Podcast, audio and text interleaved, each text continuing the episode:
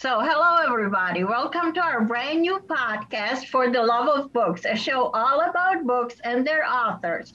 Because who doesn't love books? The podcast will feature Indian small press authors who navigate the pioneer and sometimes treacherous waters of self publishing. I will be your host, Emma, and we're going to have a great show with an awesome guest lineup from all over the world.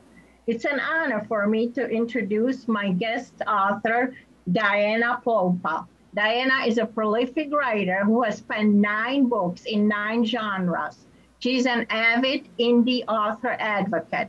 During the height of the COVID 19 quarantine, when it became clear that all in person author events would be canceled, she sprang into action and started virtual book festivals on Zoom. And the world has changed since then. Hi, Diana. Welcome to the show. Hi, Emma. Thank you so much for having me. I'm I'm thrilled to be here with you on your podcast. This is going to be a lot of fun. Yep, me too. So, what do you like the most about being an indie author and then about being an indie author advocate? That is so unusual, that combination. Well, for me, it seems like a very natural combination. Um, as an indie author, I like that I have control over my work, both creatively and through my business. And we all, as booksellers, have to be business people as well. So I really enjoy that I get that control. I get to decide what my covers are going to look like. I get to work with the editors that are the best fit for me. Um, when I work uh, creating a children's book, I get to work with the illustrators that are a best fit for me. So I like all the, the freedom and control that I have. Um, as a business person, I like being an indie author because I get to decide on pricing schemas. I get to decide on my advertising message. I get to decide which platforms I participate in and which I don't and with a traditionally published author, they don't always have that kind of control over their careers. So I really like um, having the flexibility that being an indie author provides for both me and my career. As far as being an advocate, well, that just seems like a natural thing to do. Uh, I can't imagine not advocating for other people who are in the same boat with me. You know, um, other indie authors are struggling the way I am they're all just as creatively inspired as I am, some more so than I am.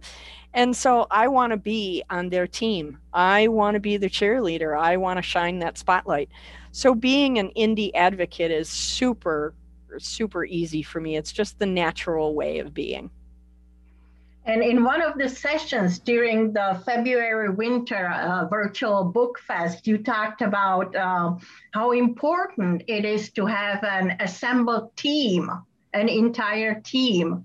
So let's say somebody's thinking about, all right, I'm going to venture into this indie self publishing. So who should all be on that team? Right. I think um, providing, preparing with a team of really great providers is an important step to managing your career as an indie author. Um, I think so many first time novice writers get in with a traditional, you know, if they're lucky enough to get in with a traditional press, or they're trying to find um, an agent to go traditional, they're under this this misnomer, this misconception that the trad publisher is just going to do everything for you. And and in some cases that's true but in other cases as i say because they do it all for you you lose the perspective of control. So um, in building my team i think it's important to find professionals who do what they do for a living not just friends and family who are willing to be supportive. That's important in its own right you know we have to have those cheerleaders but we have to have a professional team. So you have to look for a, a, professional editor. You have to look for a professional layout designer to make sure that the interior of your book is laid out professionally and that it fits to um, you know within the standard brackets of what traditional publishing calls the norm. You know you have some wiggle room there but it still has to to follow some certain guidelines. Um, illustrators you know you don't just want to do um, stick figure drawings for your children's book you want illustrators who can really bring your characters to life on the page and then i think most importantly as a cover designer um, because the cover is the very first impression a reader has of your work. And if they're not drawn to your cover, they won't open the first page. So I think you need to set up a team that helps you with all of those things. I am a professional author. This is what I do for a living, but I'm also a professional editor. I don't edit my own work. I have a professional editor that I hire to edit my work because I think it's a very dangerous path to edit your own work. You miss your own mistakes. You're just too close to it. You have to have that objectivity. So even though I do this for a living, I don't edit my own work ever. So let's say how before how before I start even thinking about writing a book, how hmm. how long before I start doing that should I think about the team, the whole team. You know, oh, like right. Say the editor, you know, the proofreader, yeah. the different everybody. Uh, you you need to start thinking about developing your team. If the first step is, okay, I want to write a book, I have this idea, maybe I'm going to outline it. Maybe I'm not going to outline it and pants it. That's a whole nother conversation. But maybe, you know, I have this idea. I know what I want to write about kind of sort of maybe and i i really am committed to creating this book the next email you write should be to a professional editor editor and then that editor say hi i'm interested in writing a book i need some professional guidance mm-hmm. and that editor will say okay here's what you do send me your first draft Okay. Break it up into chapters wherever you feel the chapters go. Send me your first draft, and then I will work with you to polish it and fine tune it.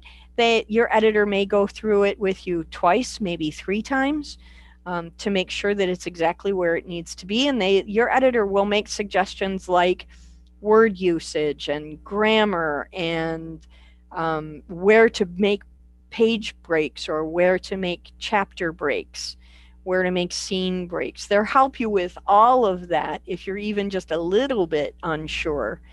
Don't worry, your editor will help you fine tune it. The most important step is get your story on the page. But as you begin writing, connect with an editor so that you can create a relationship with somebody you know you're going to work really well with. That relationship is really paramount to creating a, a spectacular book.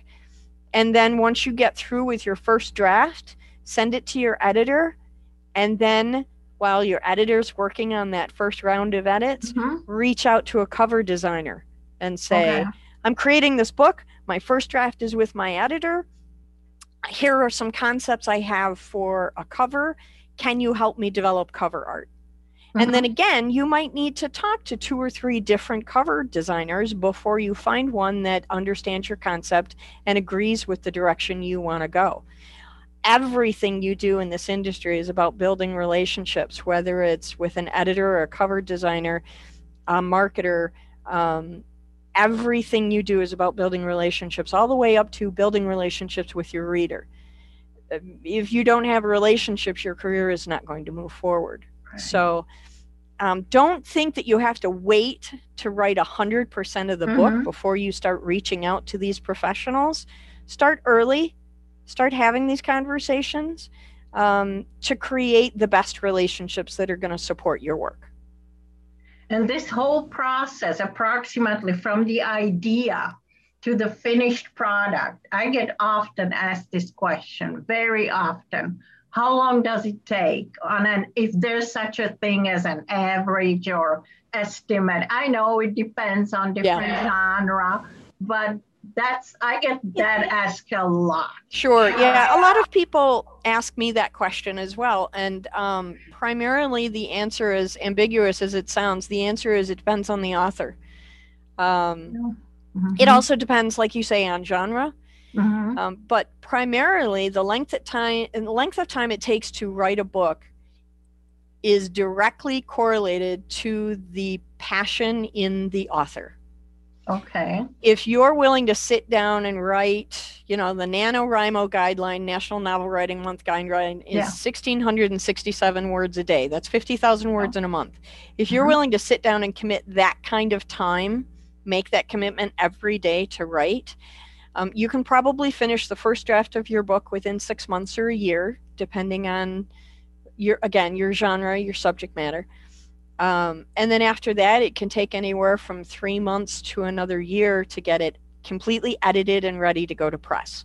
Okay. Again, the length of time to edit depends on your willingness to really sit down and focus on the edit notes that you get and make the corrections and changes and improvements. And it also depends on your editor and how many other projects they're working on simultaneously. Okay.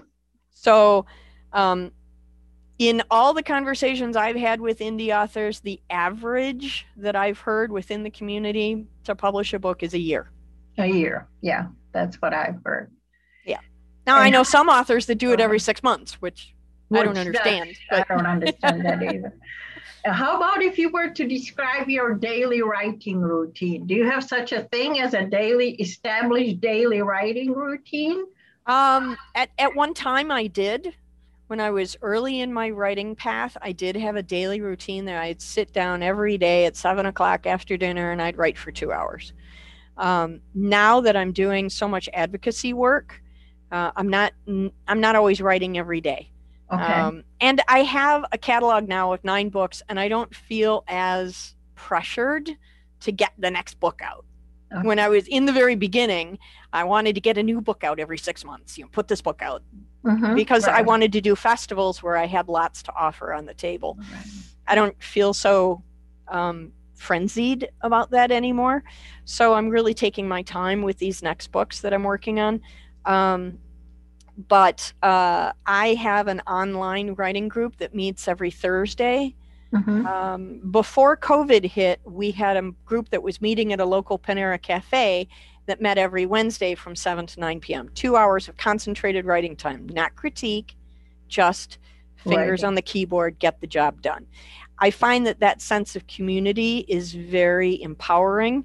Mhm. And to have that gentle accountability with other people who understand the process, I for me is very um, it, it it moves my my process forward to have other people saying, "Hey, Diana, how many words did you do?" Or you know, "You're not here tonight. Why aren't you here tonight?" That kind of a thing. After COVID, um, you know, through the year of COVID, it was really hard to adjust, and and I was doing a lot with festivals and trying to find this new normal. Um, so just recently, I started doing an online writing group that meets um, through Zoom. We have a Facebook page, and then we meet through Zoom every Thursday from seven to nine. So I'm getting two hours of concentrated writing time every week. Definitely, no questions. And then I'm squeezing in writing where I can in between. If I come up with an idea, I'll sit down for an hour and write. Um, but uh, with all the advocacy things I'm doing, I find that um, that kind of is taking more um, concentration than the writing part. Um, but I missed the writing and I missed in community, so I built this new writing group Okay. online. Mhm. But just the other night, I you know last Thursday I I, I wrote in two hours. I think I wrote something like fourteen hundred words. So Oh, you know, geez. well, Wow. for me, I type 120 words a minute because I used to be a transcriptionist. So I just read it on your on your website. I just read that. yeah yeah so it so it's not so Mhm. hard for me to put words on the page um, what i find most challenging is getting into the zone and for me that means too. shut everything else off and Mhm. just focus on this so yeah that's my biggest challenge Also wanted to ask you, how do you balance the different genre? You work, you have already penned nine different, you're working on four more. Do you ever find that it's sometimes conflicting, that it conflicts, or that it complements each other? they all stand alone as separate projects um, because they all are all separate genres. You know, I have this wacky notion that I want to write one book in each of the 35 major genres. Um, so that that's on my goal list. It's kind of like ice cream. You know, you you don't know which one is your favorite until you try all 31 flavors.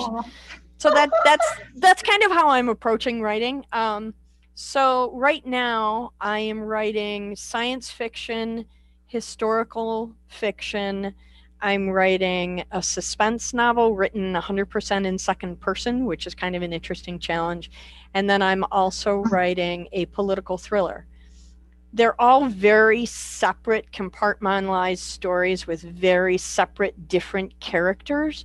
Okay. so it's not hard to work on them simultaneously. Um, and i'm a passionate plotter so i have very specific outlines and timelines for each book which gives me the flexibility of when i get an idea for the political thriller i can jump into that file and write when i get an idea for the suspense I can jump into that file and write. So I don't feel a confliction. It's kind of like watching different television programs. Okay. When you watch different TV programs, you don't get the characters and the storylines confused because they're all very different. True. So that's, that's what I'm doing with my writing is that they're all so very different. Now, if I was writing three books in the same genre, maybe that would be harder for me. Okay. But since they're all very very separate and very very like in their own boxes uh, i'm not finding it challenging at all okay and what's challenging you... is deciding which book i'm going to write in tonight oh yes because I, I, have so many ideas oh, yeah. happening at the same time but so, then that duck helps you right you have that oh, duck yeah. that you yeah. talk about yeah that must be um, important um, right i well i really believe in in the energy of having a muse Mm-hmm. I believe that that's that's a real thing. I don't see it as flaky. I don't see it as make believe. I, I think it's real. And my my muse is Drake. You can see him back here. Where there we go on my shoulder in that picture. So that's Drake, and he um, he has been with me spiritually since I was seven in um, stuffed animal format. He in this format he was a gift um, when my son was 10 years old he gave me this stuffed animal and said he said you know mom you're talking to yourself at the cafe. People are going to think you're weird. Here's a duck. Talk to the duck instead and they won't think you're weird so it works out of out of the mouth of a 10 year old it made sense so it made sense yeah um so yeah so he he writes a a great deal of my work, and I just take dictation most of the time. Oh, all right. Uh, back to promoting books. Yes. You're obviously a big promoter for other indie authors. What have you found out as the most efficient so far? I mean, I bet you've tried a lot of different things, but out of all the avenues, we all keep trying. What have you found out as the absolutely most efficient and that connects us the most with readers. I guess we're all looking for that connection with the readers. Sure. Yeah. Um, before COVID, I would have said um, book festivals. Yes. Going out and uh, going to a festival and meeting readers in the flesh, in person, talking about books. That that is by far, I think, the most um, beneficial thing a reader can do. A writer can do is to to go um, showcase your books at festivals. Mm-hmm. During COVID, it, it, was very difficult. We couldn't go yeah. do that. Um, so, what I've learned to do is kind of shift my focus and, and marketing attention to social media. Um, and with that, you have to have a new understanding that social media doesn't necessarily sell books. Right. Kate McNeil talks right. about this all the time. Mm-hmm. Social media doesn't sell books, but again, creating those relationships with readers is mm-hmm. what sells books. So right. when you're in person meeting somebody for the first time and you get to shake their hand and talk to them, hand them a copy of your book, sign it in person, that relationship building sells books. Um, on social media, you can't do that interpersonal part, but making friends having open dialogue, having conversations about different aspects of craft, talking about who likes what genre and what draws them mm-hmm. to a particular type of writing style. Those conversations all build relationships with readers. And uh, I think if we ignore social media, we're shooting ourselves in the foot. Yeah. So until we get back to face to face, I think social media is important. And having said that, when we get back to the face to face festivals, I don't think we should neglect our social media. We spent all this time spent all this time building these relationships. Yes. And I, I think it would be foolish to let those relationships go. Absolutely. So I think we have to nurture and cultivate both sides of it. Both.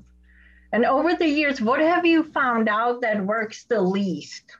That people shouldn't even pursue in trying to market or trying to approach different readers or what have you I, found out that works the least?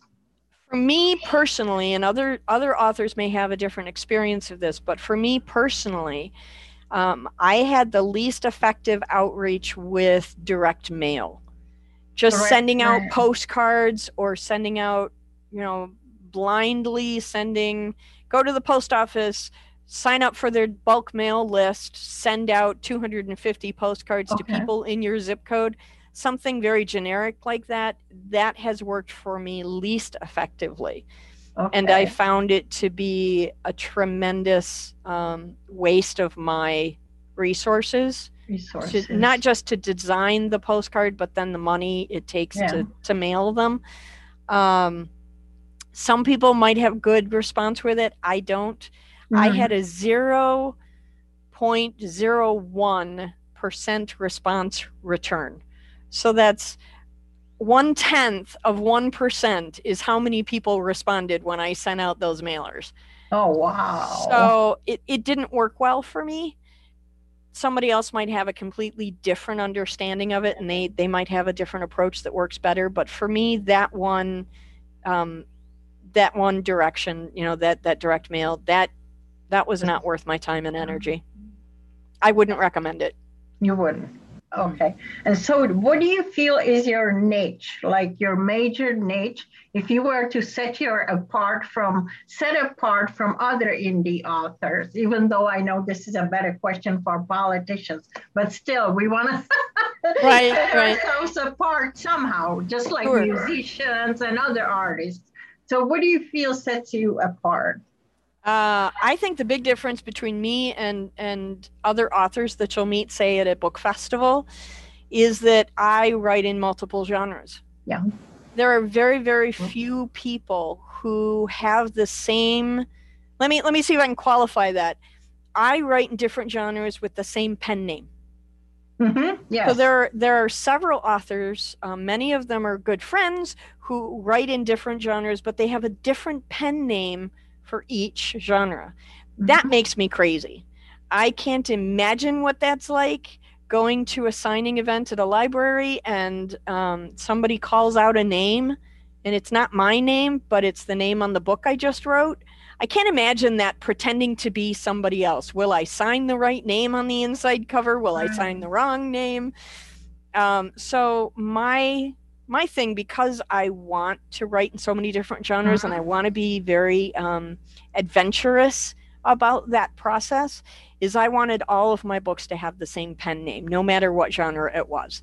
And I think that's mm-hmm. a, a fairly unusual thing for an author to do.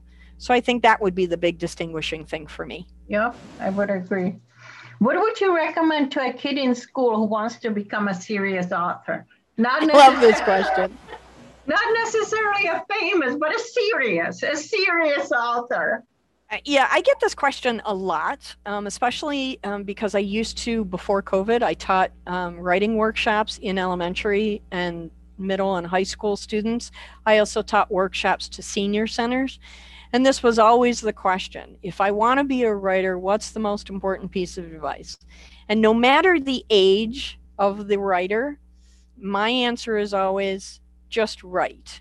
Just write. Just sit down and spend time, whether it's on the keyboard or with a pen and paper, spend time every week writing. It doesn't have to be militant. You don't have to, you know, attend six different writing groups and a critique group and a, you know, you don't have to do all that. If you'd rather just write privately, write privately, but do it with passion um, do it as if someday somebody's going to pay you to do it. Mm-hmm. And when you put that kind of energy toward it and that kind of um, expectation of positive outcome, I think that's where um, that's where the secret lies. I think the secret lies in I expect that at some point I'm going to write a book that somebody is going to fall in love with and it's going to bring me great reward. Whether that's, you know, success on the New York Times bestseller list or whether that's success that my son runs around and tells everybody he knows that I wrote a book. Whatever success is for you, that doesn't matter. What matters is that you put the energy and the passion into the process. Into the process. So the biggest um, biggest piece of advice I have is just write as often as you can, so, and even if it's ten minutes a day, write with passion. Okay, all right, that's a great advice. Jean Boss has a question. I think people would like to know what the best avenue is for getting your manuscript proofread and then published. Um, the, the best thing I know how to do, aside from hiring an author, is to connect with people in your circle in everyday life, not your family, because your family is going to tell you whatever they think you want to hear. Okay. All right. The people outside of your family, maybe coworkers, maybe somebody you work out with at the gym, and hand them your manuscript and say, Would you mind just taking a read at this? In the industry, we call that a beta reader. Somebody who looks yes. at Mm-hmm. before mm-hmm. you send it to your editor. Okay. And they'll say, you know, this worked for me. It was really cool. This didn't work for me. Here's why. Did you know that you spelled this word wrong 16 times? You know, something like that. Um, I think those beta readers, those initial proofreaders, are really, really helpful. Mm-hmm. And then toward publishing, you have to decide are you going to go out and hunt for an agent and go traditional or are you going to go hire your team of professionals and indie publish. Um, once you make that decision then the road you follow is pretty much written for you. The biggest decision to make though is indie or trad. Mm-hmm. and for some people that can be a hard choice. Um, and i would say banter that question around with your friends. You know, look okay. at the pros and cons and, and hang out with, with friends over coffee or cocoa or whatever it is you like to drink and say, So I'm thinking about writing this book, and there are two major avenues I can go to do it. What do you think? Okay. People in your circle of friends are going to give you really good advice if they care about you, and they'll tell That's you the truth. So, and then take all of that feedback mm-hmm. and weigh your decision from there. Okay. And also, where do you find these beta readers? I get that question quite often too. Where do you find the beta readers? Um, my best my best suggestion jump on social media and whether it's Facebook or Twitter or Instagram, whatever social media is is your particular brand of poison, um, go on there and say, "Hey, I'm looking for beta readers. Is anybody interested?" And then usually what I offer is if somebody is kind enough to be a beta reader for me, I then acknowledge them in the notes and the front end of the book. I say thank you mm-hmm. to, you know, so and so for being my beta reader. And then um, I also give them a complimentary copy of the book when it's published.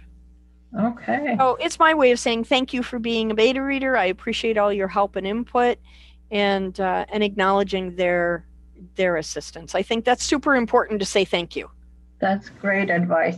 And then I also wanted to touch base about your essay. When did you write that and what inspired the sacred text? So, the sacred text essay is a concept that I came up with when I first started in the publishing industry back in 2008. Um, I was working for another small press publisher at the time, and uh, I was running into some conflicts because that company was in it for the money potential, not because they were helping authors produce really great works. And, and I had a conflict with that, and that ultimately was what led me to leave that company. But um, the sacred text philosophy came out of this. If you take the time energy, uh, heart, soul, and humanity to put your words on a page, all that goes into doing that the the courageousness the fearlessness the dedication the devotion the passion if you put all of that into putting words on a page, I feel I am honor bound to treat what you write as sacred. Whether I agree with it, whether I don't agree with it, whether it's religious text or not religious text, you could be writing erotica. I don't personally enjoy erotica, but if that's what you write, I still am honor bound to give you the respect as if that writing were sacred. Um, I I just think that it's an important part of being an author and certainly an important part of being an author advocate. I don't know that I would be able to support authors the way that I do if I didn't believe that what they write should be revered. Okay. And I, I just believe that for myself. It, it's um it's you know some people believe Christ was the Messiah, some don't, some believe in Allah, some don't. I believe that sacred text should be revered and respected, no matter what genre it is.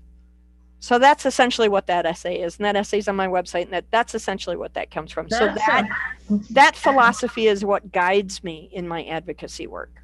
That's a very interesting concept because you just, took it you took it out of the religious connotation. Usually, it has either religious or mythology and you put it in a greater context and sure. that's beautiful well that thank you beautiful. thank you very much i think it's important to look at anything you know we look at the magna carta as this very mm-hmm. important political document we should be treating it as sacred we look at the constitution as a piece of really important writing we should be treating it as sacred does that mean that it can't go through upgrades and changes and improvements and evolution? Of course not. We still make room for all of that. But the fact that um, those documents came out of the heart and soul and passion of the people who wrote them, we should ascribe the reverence and respect to those words just as we would to the Bible or the Quran. Absolutely. That's fascinating. That's Thank fascinating. You. Could you Thank you. I think it's it's really important.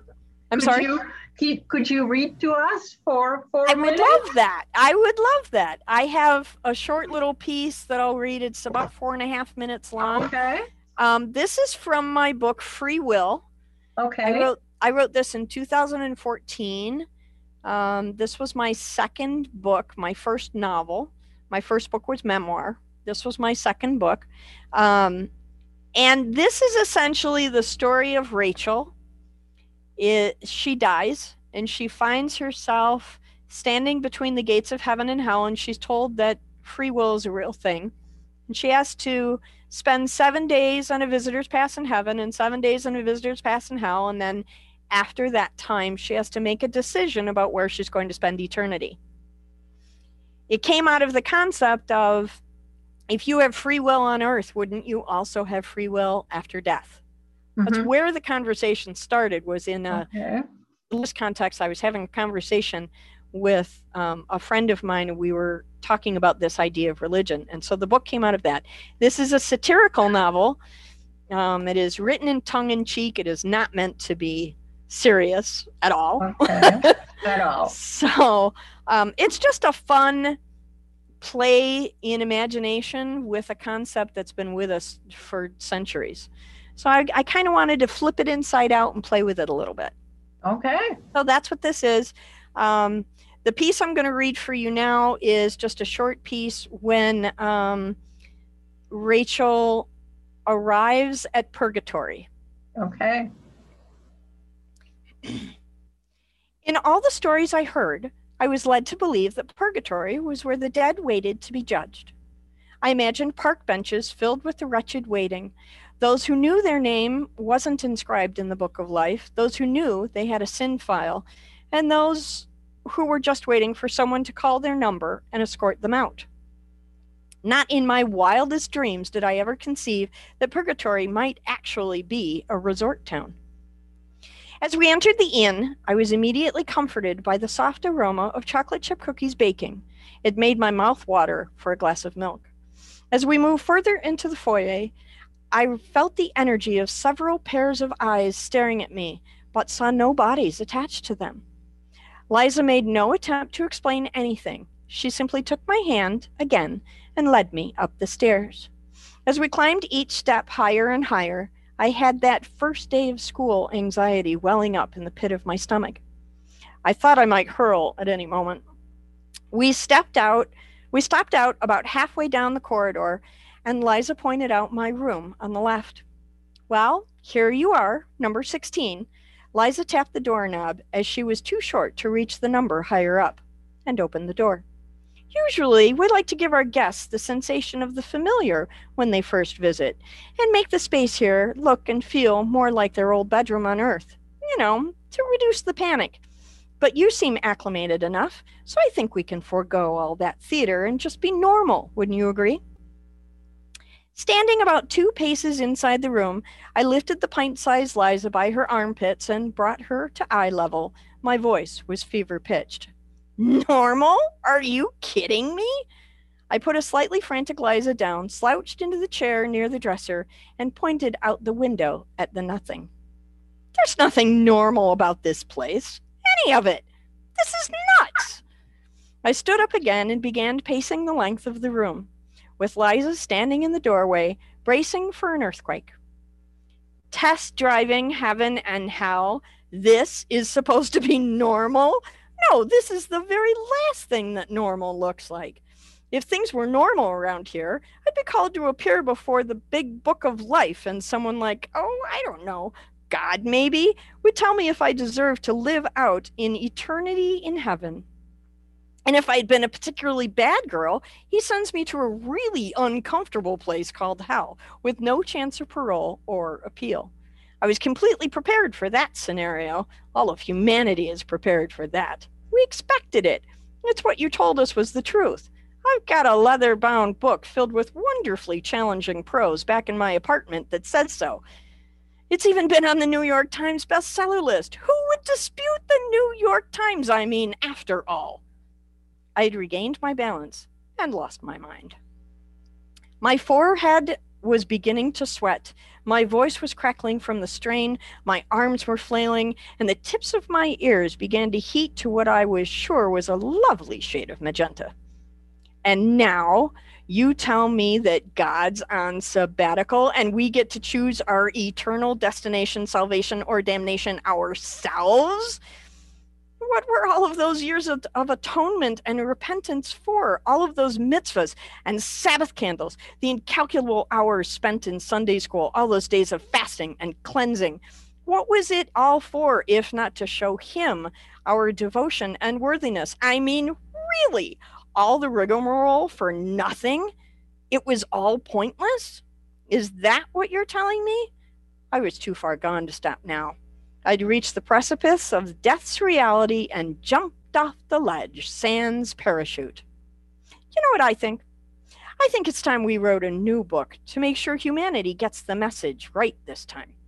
Clearly, there was a clerical error or a problem with translation or something, but whoever wrote it the first time got it wrong. See, this is what happens when you try to do things by committee over too much time. They get it wrong. This isn't normal. This is insane. I'd been in such a froth I didn't notice the goon squad that Liza had summoned. Before I knew it, one had each of my arms and they forced me to my knees. Liza moved toward me with cheetah speed. I felt a sudden pitch in my pinch in my neck and quickly collapsed as the goons dropped me onto the bed. Call it magic, call it advanced pharmaceuticals, whatever it was, it calmed me immediately, and I slept placidly for quite a while, dreaming of everything and of the nothing I now knew encapsulated it all. Thank you. You're welcome. Thank you for thank listening. I am, thank you, Diana. I appreciate the indulgence. Thank you very much. That was entertaining. Any parting shots? Uh, yeah. Thank you for thinking about parting shots. Um, yeah, I I really enjoyed this time with you, Emma. I'm so glad that we've become friends over these festivals over the past year. And um, I look forward to more writing from you. I think that's going to be great. Um, and, and as far as anyone else watching or listening today, um, just keep doing it. You know, keep writing. Um, reach out. Um, I'm on Facebook at pagespromotions.com. You can find us um, at the website or on Facebook, and, and I'm more than willing to um, mentor and advocate for anyone who wants to take on this crazy challenge of indie publishing. Well, well thank you so much for your time. Thank you, You're Diana. welcome. Thank you. Thank you. Have a great night. You too. Thanks.